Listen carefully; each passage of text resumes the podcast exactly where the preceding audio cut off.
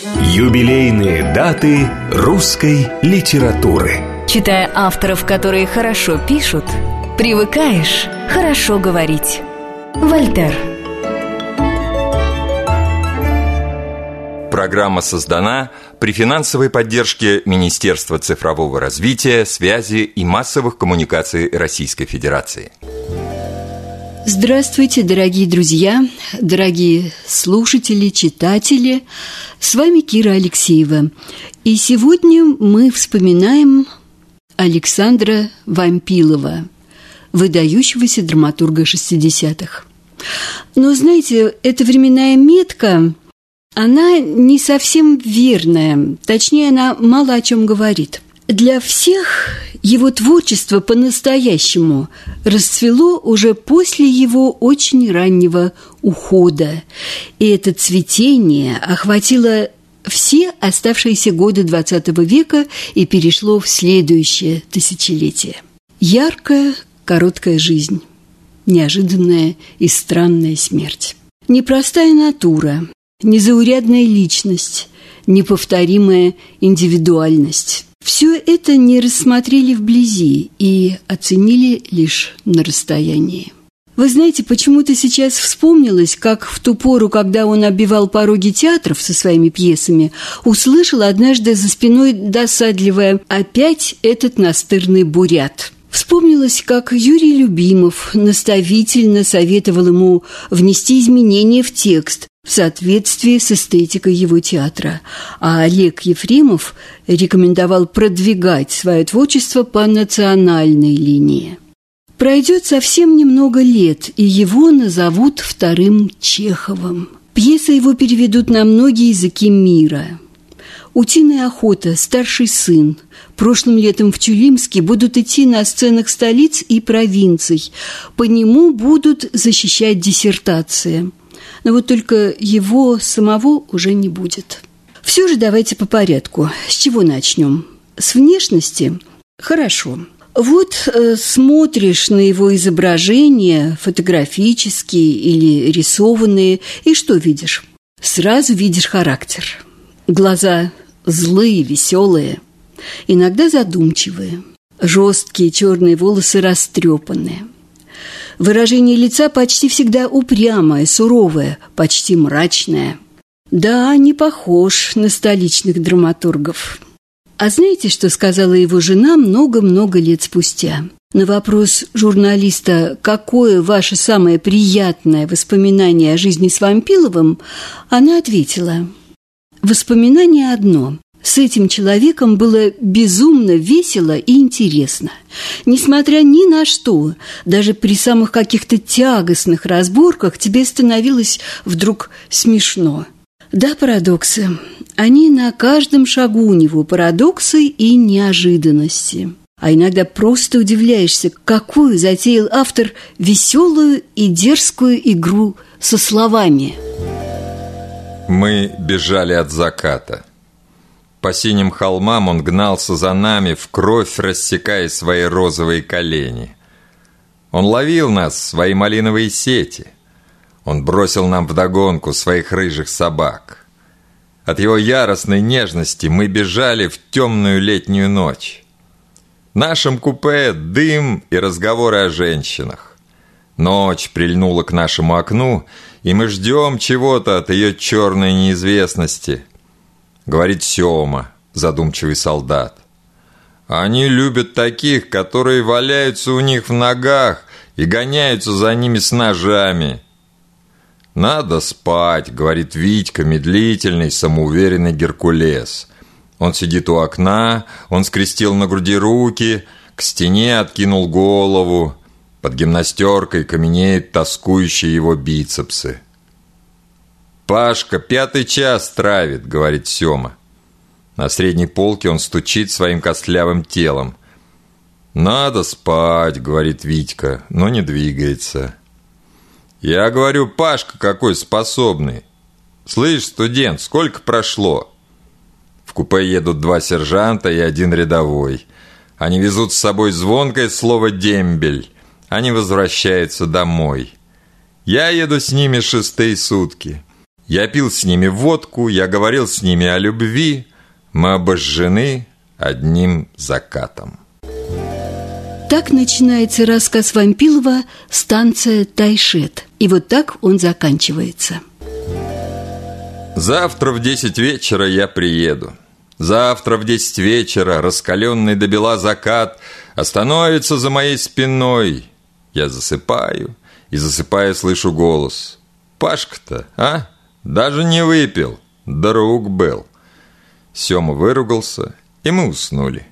Мы, сбежавшие от заката. Поезда, ночные разговоры. Ну что же, скажет кто-то, обычный набор, романтика шестидесятых. Формально да, но вот все эти страстные, густые метафоры, они рядышком с такими простецкими диалогами, и от этого, наверное, все наколено, все вибрирует, словно готово взлететь. Что же это такое? Вопрос, конечно, риторический, тем более, что мы, помнится, договорились обо всем по порядку. Итак, Александр Вампилов, выдающийся русский советский прозаик и драматург, сообщают нам словари и энциклопедии. Дата рождения – 19 августа 1937 года. Город Черемхово Иркутской области. Дата смерти – 17 августа 1972 года. Озеро Байкал. Неполные 35 лет. А вот это уже из неофициальных источников – его отцу перед рождением ребенка снятся нелепые, как он сам их называет, сны. В первую ночь приснился Толстой Лев Николаевич. Будто идут они на охоту, но не хватило дроби. Пошли по деревне искать дробь. В следующую ночь и вовсе Горький Алексей Максимович Вампилов-старший пишет жене, неужели родится сын и будет писателем? Так повествует семейное предание. И родился сын, четвертый ребенок в семье. Литературные сны отцу Валентину Никитичу снились не случайно. Он был преподавателем русского языка и литературы, директором школы. Родом из халарских бурят. Человек чрезвычайно образованный. Владел пятью языками, писал стихи. До революции был репетитором у сына генерал-губернатора Иркутска. Назвал сына Александром в честь Пушкина. В том году с размахом отмечалось столетие со дня гибели поэта. Сын отца не запомнил – в 1938 году Валентин Никитич арестован по доносу и по приговору тройки расстрелян как член антисоветской промонгольской организации. В 1957 году реабилитирован. В роду Вампиловых по отцовской линии были священнослужители, буддийские ламы в нескольких поколениях. Дед по материнской линии был православным священником, служил в кафедральном соборе Иркутска. Мама Анастасия Прокофьевна работала в школе вместе с мужем, учителем математики. С ними жила бабушка Александра Африкановна, помогала дочери поднимать четверых детей. К этим женщинам Александр всю жизнь относился с глубокой нежностью и благодарностью. Тема родителей и детей со всем сложным спектром возникающих здесь отношений. Она не раз появляется в творчестве Вампилова. Извечный диалог старости и молодости, способность к пониманию и приятию или, наоборот, неспособность, неизбежные взаимные недоразумения, взаимные прощения и любовь. Все это притягивает его как магнит и приведет, в конце концов, к пьесе «Старший сын». Но до этого будут еще и рассказы. Вот фрагмент одного из них. Последняя просьба. Николай Николаевич Смирнов был уверен, что до следующей весны он не доживет. «Скоро умру», — говорил он, вздыхая и виновато поглядывая на свою дочь, Лидию Николаевну, которая убирала его комнату. «Что ты? Живи до ста лет!» – машинально отзывалась Лидия Николаевна, стирая пыль с книжного шкафа. До ста лет оставалось не так уж много. В начале осени Николай Николаевич почувствовал, что ходить он уже вовсе не может. Только крайняя беспомощность и совершенная безнадежность порождают желание умереть. В конец одряхлевший, совсем бессильный, Николай Николаевич имел и надежду, и жгучее, как у юноши, желание, чтобы надежда эта оправдалась. Ему хотелось дожить до весны. Хотелось еще раз увидеть на столе цветущую сирень, услышать весенних птиц. Ему хотелось в зеленый рай, в березовую рощу, которая начиналась почти сразу от окна его комнаты. Но за окном березы прогорели бледным пламенем осеннего заката, а скоро пришел и сразу взбесился лютый зимний месяц декабрь. Вечерами Лидия Николаевна садилась на край кровати и спрашивала, не хочет ли чего отец. Николай Николаевич отвечал, что ничего не надо, что надо бы давно умереть.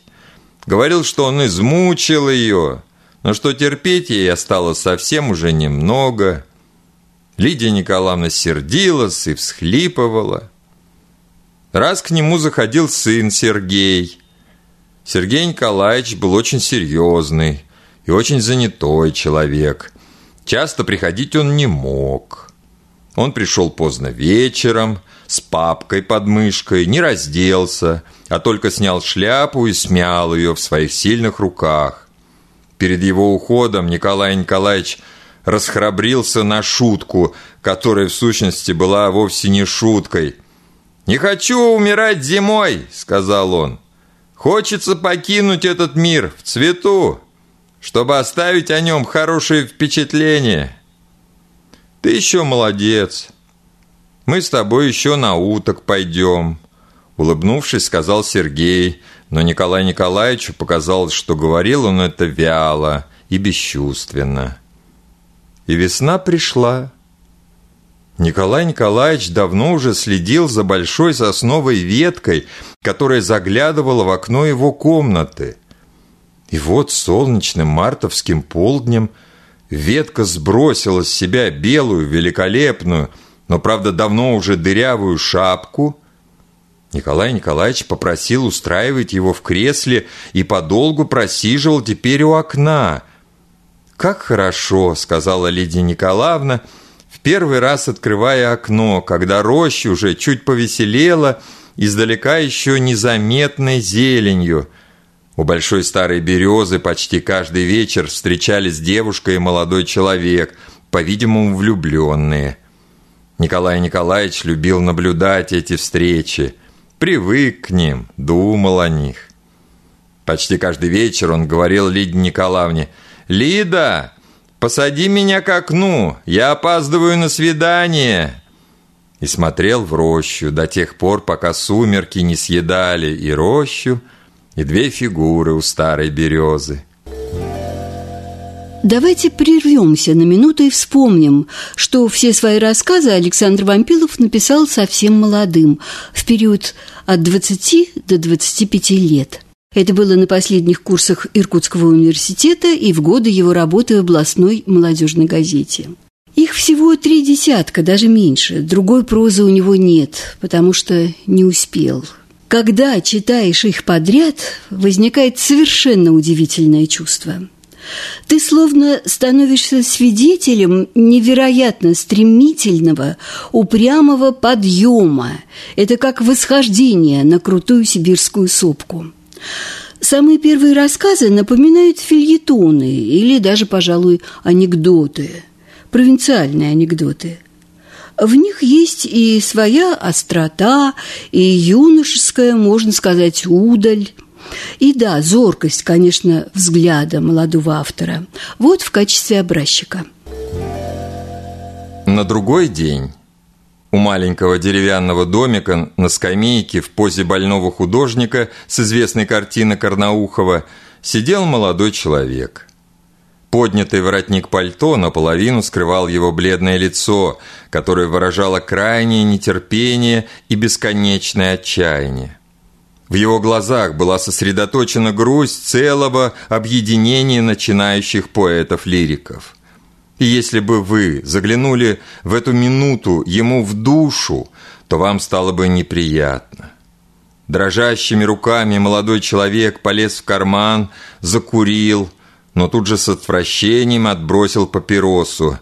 «Даже курить не могу», — с горечью заметил он. Ничего светлого его настроению не могло противопоставить мрачное осеннее утро. Почти задевая скелеты тополей, по небу ползли грязные лоскутки туч. В маленьких лужицах всклипывал мелкий и нудный дождик. «Декорации для самоубийства», — думал молодой человек. «Вот люди торопятся по своим делам», у них отличное настроение. Они хорошо позавтракали. Им все легко и просто. А я... Вчера им не было весело и легко, а сегодня ужасно. Грудь давит, будто меня сунули под гидравлический пресс. Невыносимо. А ведь я мог себя вовремя сдержать. Не сдержал. Ну и по делам. Околевай теперь. Но что же это? Молодой человек в сотый раз взглянул на часы. Где же она? Разве можно так мучить человека? Только женщина может быть так жестока и так небрежна. Знает ли она, что такое депрессия души и тела? Нет, женщинам это недоступно. Чтобы понять меня, надо все это почувствовать. Конечно, ее это не трогает, ей все равно. Женщины равнодушны к страданиям других. Они ничего никогда не сделают, чтобы хоть чуть-чуть облегчить их. И даже наоборот, любят злорадствовать. Она не торопится. Ей плевать на то, что у меня рябит в глазах и трясутся руки. Но она еще меня вспомнит. Ей еще будет неприятно. Впрочем, может быть, ей будет уже все безразлично. Нет, нет, это настоящая инквизиция. Кто ей дал право так издеваться? О, как тяжело, как ужасно. Что ж, я уйду. Еще минута. Но здесь лицо его просветлело. Он увидел ту, которую ждал с таким нетерпением. Он поднялся, облегченно вздохнул и быстро вошел в только что открытую толстой пожилой женщиной дверь под вывеской «Пиво воды». «Три пива!» – выкрикнул он на ходу. Постепенно, от рассказа к рассказу, ты начинаешь замечать в этих старательных историях некую экзистенциальность. Не странно ли? Экзистенциальный фильетон или, пуще того, анекдот – и вдруг прорыв. Летят прочь путы неопытности, скованности, ученичества. Мысль, сердце, пишущая рука – все теперь единое целое. Рассказы становятся лабораторией его будущих пьес. В них еще раньше появляется тот самый вампиловский, томящийся, недовольный собой и рвущийся к чему-то другому дух. Как у Зилова в «Утиной охоте», как у Сарафанова в «Старшем сыне». Скажите, ведь вам, наверное, интересно, как именно закончилась история со стареньким Николаем Николаевичем, который все-таки дождался весны, сидит теперь у окна и наблюдает за молодой парой. Думаю, что да, интересно. И вот конец рассказа. В первый душный день Перед первой грозой старости болезни обступили постель Николая Николаевича, протягивая к нему свои костлявые руки. Николай Николаевич задыхался. «Лида!» — сказал он, с трудом отыскав среди тяжелых видений бледное лицо дочери. «Позови Сережу. Сейчас же, в последний раз». Ударил гром, и за окнами началась бешеная пляска стихий. Порывы ветра гулко разбивали об оконное стекло тяжелые струи воды. Роща стонала, выла, всхлипывала — у Николая Николаевича стучало в висках, но дышать стало легче. А когда гроза кончилась, Николай Николаевич почувствовал себя так хорошо, так легко, что вдруг сел в постели и бодрым голосом потребовал «К окну!». Испуганная Лидия Николаевна запротестовала «В кресло!» — повторил Николай Николаевич твердо «И открой окно настежь! Я здоров, и мне кажется, что я молод!» Прошедшая гроза — праздник всего зеленого мира. Солнце еще не закатилось, и не обсохшая роща ликовала в пронизывающих ее лучах. У старой березы стоял молодой человек. Николай Николаевич взглянул на часы, которые давно уже велел поставить на подоконник. Молодой человек должен был скоро уйти, а через полчаса должна прийти девушка. Скоро вошел запыхавшийся и растревоженный Сергей. «Отец, ну как ты?» – спросил он, быстро приближаясь к креслу. Отец и сын поцеловались. «Я звал тебя, Сережа», – спокойно заговорил Николай Николаевич. «Мне кажется, я...» Николай Николаевич замолчал, повернулся лицом к окну и несколько мгновений глядел в рощу. Когда он снова посмотрел на сына, Сергей Николаевич удивил необычный, давно уже не появлявшийся живой и веселый взгляд отца – Николай Николаевич тихо сказал. «Сережа, ты видишь вон там, в роще, парня, у большой березы. Иди и скажи ему, чтобы он задержался там на полчаса». И, глядя на недоуменное лицо Сергея Николаевича, продолжал «Да, да, сходи и скажи ему, что это очень нужно. Пусть подождет». «Отец», — начал обеспокоенный Сергей Николаевич, «нет, нет, я в своем уме», — перебил Николай Николаевич. «Сходи, я прошу тебя, иди, иди». Пожимая плечами и оглядываясь, Сергей Николаевич вышел из комнаты. Окно было открыто настежь, и комнату заполнял неповторимый запах обновленной грозой березовой рощи. Николай Николаевич сидел в кресле, слегка склонившись в сторону — Черты лица его застыли в спокойном, осмысленном движении. Вернувшийся Сергей не сразу понял, что Николай Николаевич умер. Александр Вампилов не дожил двух дней до своего 35-летия. Перевернулась лодка, и он не смог доплыть в ледяной воде до берега. На берегу Байкала напротив места его гибели стоит памятный камень. Есть памятник и в Иркутске, и на его родине, в поселке Кутулик, и в Москве во дворе театра «Табакирка», где он увековечен в компании драматургов Розова и Володина. Имя Вампилова носит улицы, носит театр и театральный фестиваль. Имя Вампилова носит теплоход и малая планета. Крамольная мне пришла мысль – если бы все это можно было обменять на несколько лет жизни, на продолжение творчества. Вот его слова. Все лучшие знаменитые писатели известны тем, что говорили правду. В 20 веке этого достаточно, чтобы прославиться. Ложь стала естественной, как воздух. Правда – исключительной, парадоксальной, остроумной. Говорите правду, и вы будете оригинальны. Юбилейные даты русской литературы. Читая авторов, которые хорошо пишут, привыкаешь хорошо говорить. Вольтер. Программа создана при финансовой поддержке Министерства цифрового развития, связи и массовых коммуникаций Российской Федерации.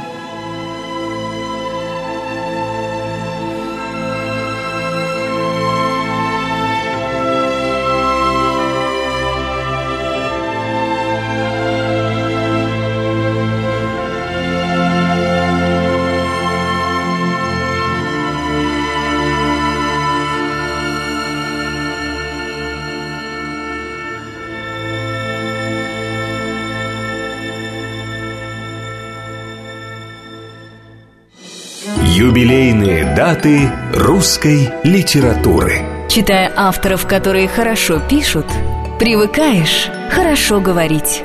Вольтер Программа создана при финансовой поддержке Министерства цифрового развития, связи и массовых коммуникаций Российской Федерации. Дорогие друзья, с вами опять Кира Алексеева. И нашей темой сейчас будет творчество одного замечательного детского и взрослого писателя Валентина Катаева. Хочу спросить, все ли читали в своем детстве «Белеет парус одинокий»?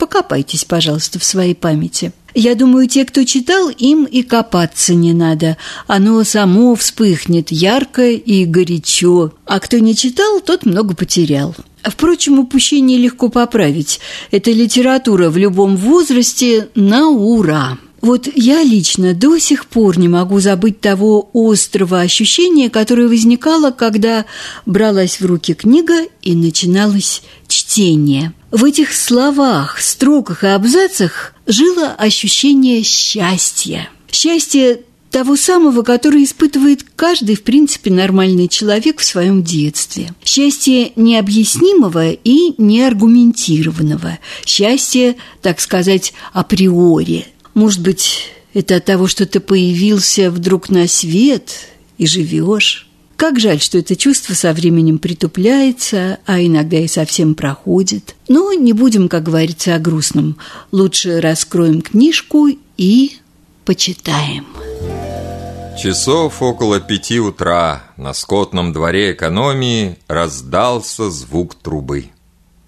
Звук этот раздирающий пронзительный и как бы расщепленный на множество музыкальных волокон, протянулся сквозь абрикосовый сад, вылетел в пустую степь к морю и долго и печально отдавался в обрывах раскатами постепенно утихающего эха. Это был первый сигнал к отправлению дилижанса. Все было кончено. Наступил горький час прощания – Петя проснулся задолго до трубы. Он спал тревожно, его разбудило чириканье птиц, он оделся и вышел на воздух. Сад, степь, двор – все было в холодной тени.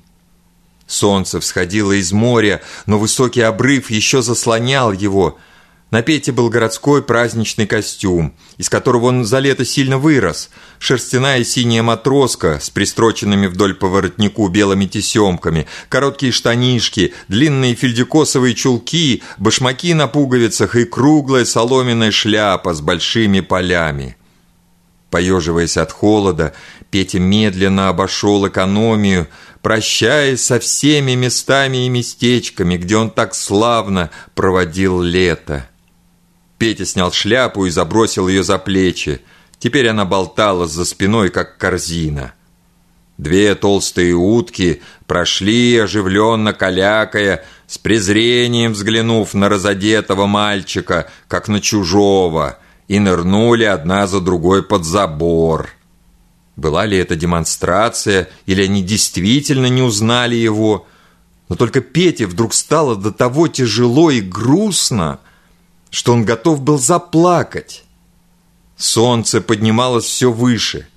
Хотя двор и сад все еще были в тени, но уже ранние лучи ярко и холодно золотили розовые, желтые и голубые тыквы, разложенные на камышовой крыше той мазанки, где жили сторожа. На крокетной площадке, на лужайке, в беседке – всюду та же неприязненная тишина – тоже безлюдье. А ведь как весело, как празднично было здесь совсем недавно. Сколько хорошеньких девочек и озорных мальчишек, сколько проказ, скандалов, игр, драк, ссор, примирений, поцелуев, дружб. В детстве Валентина Катаева было все приблизительно так же, как в его повести «Белеет парус одинокий», писано, как говорится, с натуры. Папа – классический интеллигент, преподаватель с двумя детьми. Вместо рано ушедшей мамы – добрая и немножко смешная тетя в пенсне. младший брат, который топчется под ногами и раздражает своими младенческими глупостями. Между прочим, тот самый брат тоже станет писателем, и придется ему взять псевдоним, чтобы не путали. Евгений Петров – знаете, конечно, тот самый, что «Двенадцать стульев» и «Золотой теленок» вместе с Ильфом. Это, так сказать, в скобках. А самое главное, что было у Вали Катаева упоительное детство в прекраснейшем городе Одессе, и было у него Черное море. Крутая дорожка вела зигзагами вниз. Петя привык бегать по ней босиком. Ноги бежали сами собой. Их невозможно было остановить.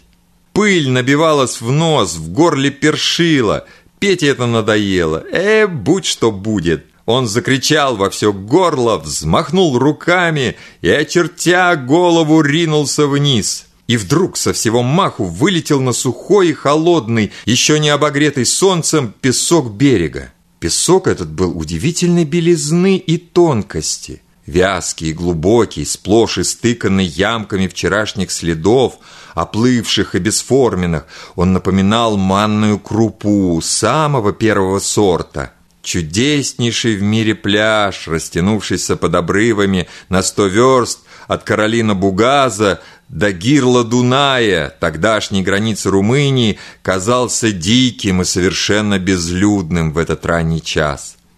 Чувство одиночества с новой силой охватило мальчика – но теперь это было совсем особое, гордое и мужественное одиночество Робинзона на необитаемом острове.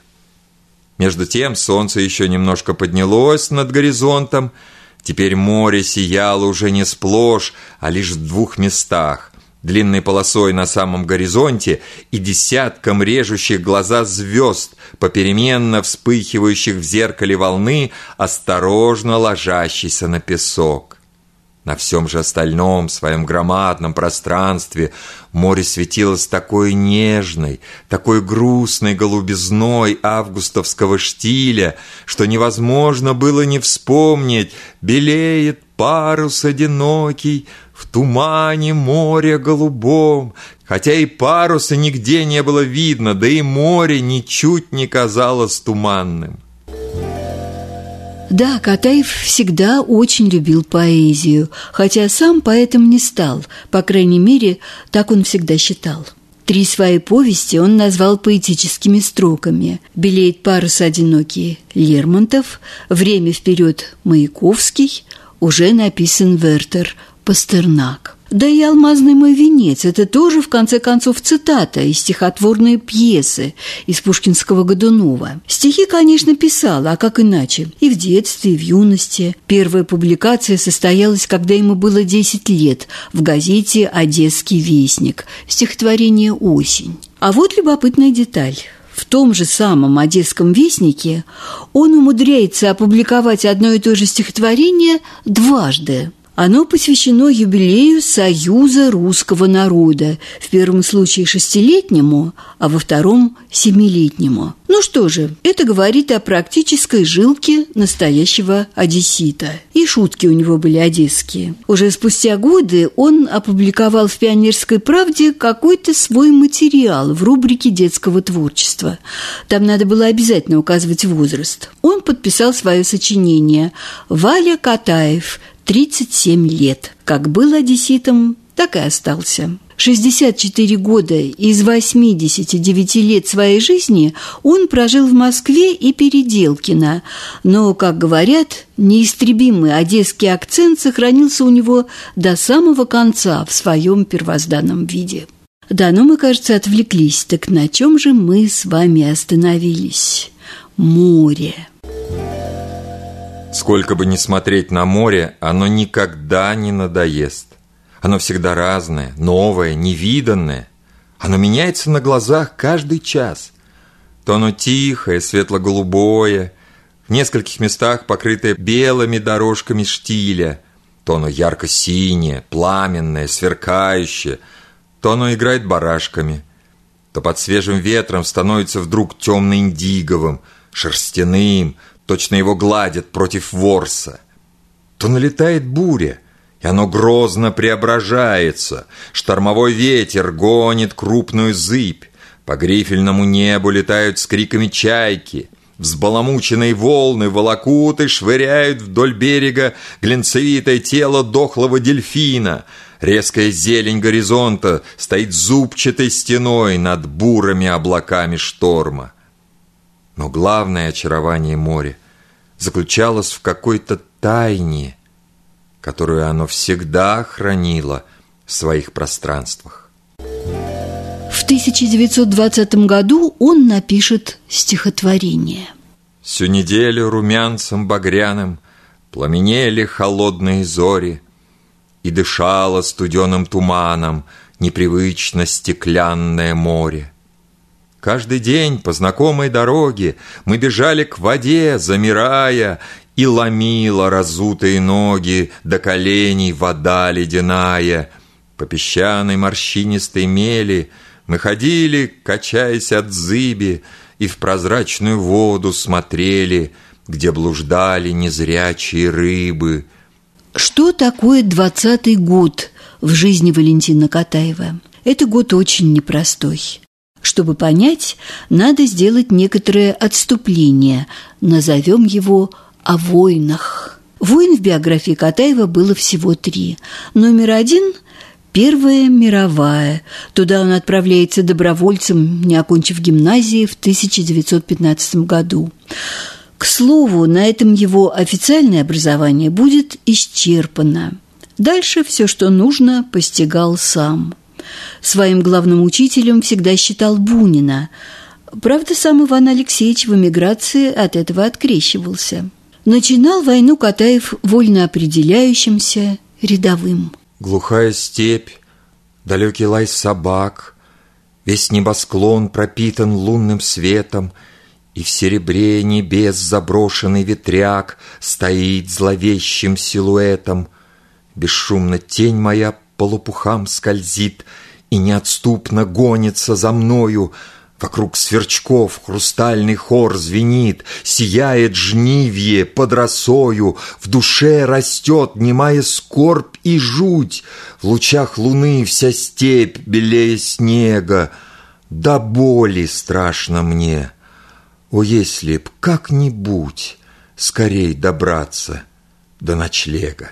Закончил первую свою войну Валентин Катаев в чине прапорщика – Получив ранение, был демобилизован, награжден двумя Георгиевскими крестами и орденом Святой Анны четвертой степени с надписью «За храбрость». С первым офицерским чином получил непередающееся по наследству личное дворянство. Теперь я был свободен, и мне не угрожала ежеминутная смерть.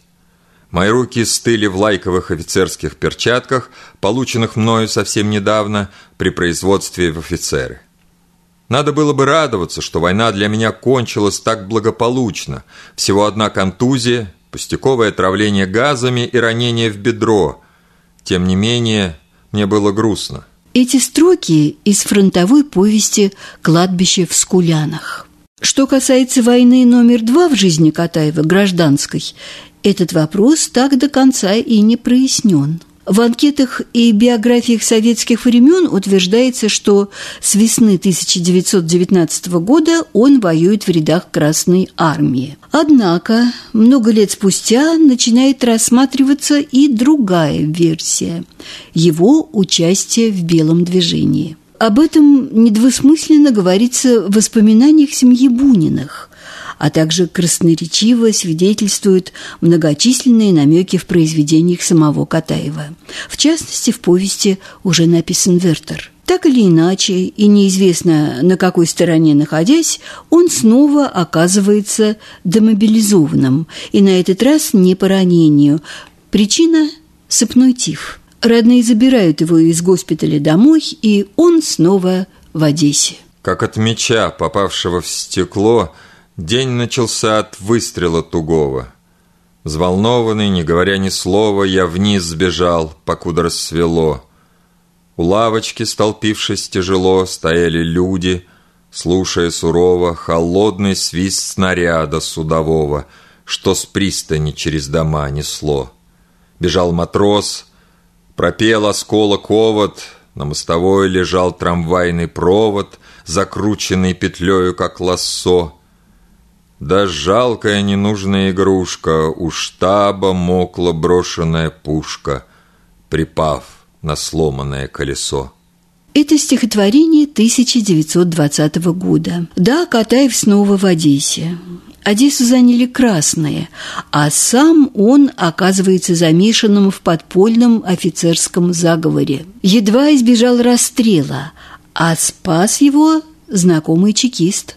Вот она, Одесса. С 1922 года Катаев в Москве трудится в газете «Гудок». Фильетоны, юморески.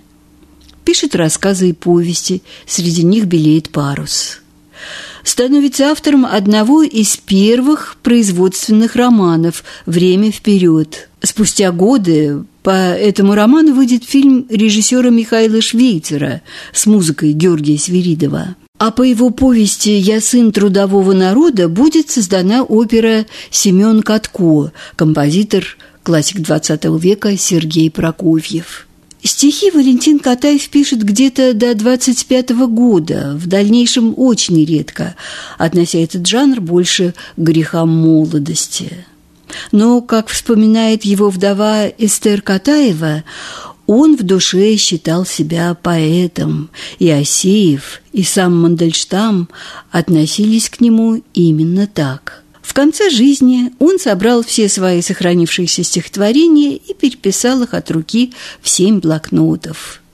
Ни одного стихотворного сборника никогда у Катаева не вышло. А может быть, еще когда-нибудь выйдет? Прачка. В досках забора синие щелки. В пене и пенье мокрая площадь. Прачка, сверкая в синьки щелоки, пенье и пену и птиц полощет. С мыла по жилам лезут пузырики, тюль закипает и клочья летают, в небе, как в тюле, круглые дырки и синева слезой налетая. Курка клюет под забором крупку и черепки пасхальных скорлупок. Турок на вывеске курит трубку, строится мыло кубик на кубик — даже веселый, сусальный, гибкий, Тонкой веревкой голос петуший, Перед забором, взяв на защипки, Треплет рубахи и тучи сушит. Турку табак, ребятишкам игры, Ветру веселье, а прачке мыло. Этой весной, заголившей икры, Каждому дело задано было. Третья война в жизни Катаева – Великая Отечественная. Ее он всю прошел военкором. Много написал военных рассказов, среди них пронзительный «Отче наш». Его относят сегодня к классике русской литературы. А еще в конце войны появляется изумительная, радостная детская книга об этом нерадостном времени «Сын полка», этот писатель знал дорожку к сердцу ребенка. Помните его добрые сказки «Цветик-семицветик», «Дудочка и кувшинчик»? Он написал и продолжение повести «Белеет парус одинокий», «Хуторок в степи», «Зимний ветер» и «За власть советов». Все вместе вышло единой книгой «Волны Черного моря». Но подняться выше паруса ни разу не удалось. Послевоенные годы много сил и душевного горения отдавал журналу «Юность». Он стал его основателем и первым главным редактором. При нем там впервые напечатались Анатолий Гладилин и Василий Аксенов. На склоне жизни так бывает, наверное, всегда. Взгляд человека неизбежно обращается к прошлому, и оно становится для него более ярким, интересным, более реальным, чем настоящее – так было и с Валентином Катаевым. В последние десятилетия своего долгого пути, а ушел он на 90-м году жизни, писатель создает целую россыпь лирико-философских мемуарных повестей.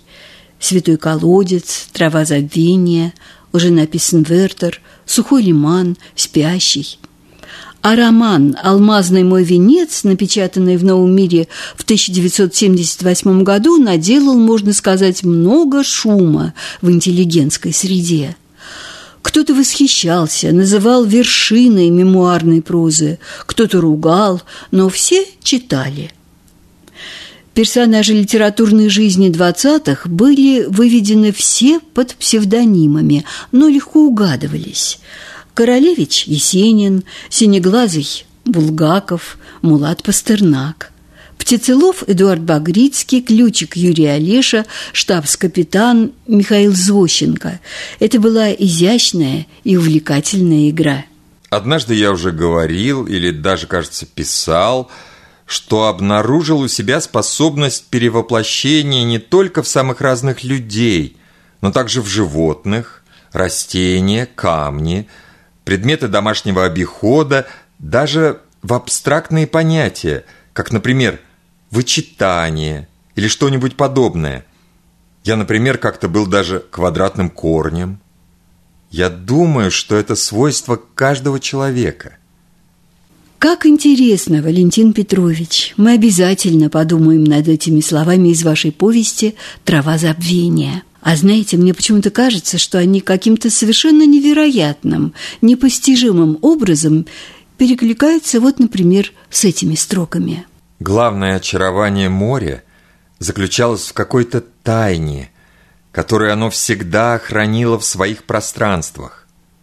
Разве не тайной было его фосфорическое свечение, когда в безлунную июльскую ночь рука, опущенная в черную теплую воду, вдруг озарялась, вся осыпанная голубыми искрами?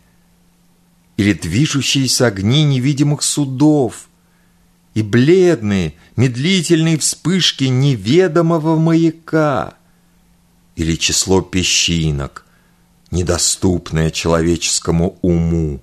Это из паруса одинокого. Ну, а чтобы завершить наше маленькое эссе и поставить точку или многоточие, давайте вернемся к молодому, даже более того, юному Катаеву. Ему 19 лет, Одесса. За пасмурным окном, холодный и лиловый, Вечерний свет, а в комнатах огонь. Покой, уют, озябший гость в столовой Пьет чай и трет ладонью о ладонь. Да, знаете, и то сказать, на юге И осень поздняя не больно весела. Не весела, а что у вас в Калуге? Чай в юго все дороги замела — Чай снег давно. Нет, снегу нет покуда. Морозец легонький, да это пустяки. На лужах лед, прозрачнее изумруда, И облака легкие высоки. Еще кое-где качанится капуста, Хотя побит морозом огород. В полях простор, в садах светло и пусто. Весь день гуляет с песнями народ. Все слушают внимательно и длинно рассказывает гость, что под окном в Калуге у него, как жар, горит рябина последним холодеющим огнем. Покой, уют, озябший гость в столовой своей ладони греет о стакан, и хочется туда, где в поле дым лиловый, а под окном рябина, как огонь. Юбилейные даты русской литературы. Читая авторов, которые хорошо пишут, привыкаешь хорошо говорить. Вольтер. Программа создана при финансовой поддержке Министерства цифрового развития, связи и массовых коммуникаций Российской Федерации.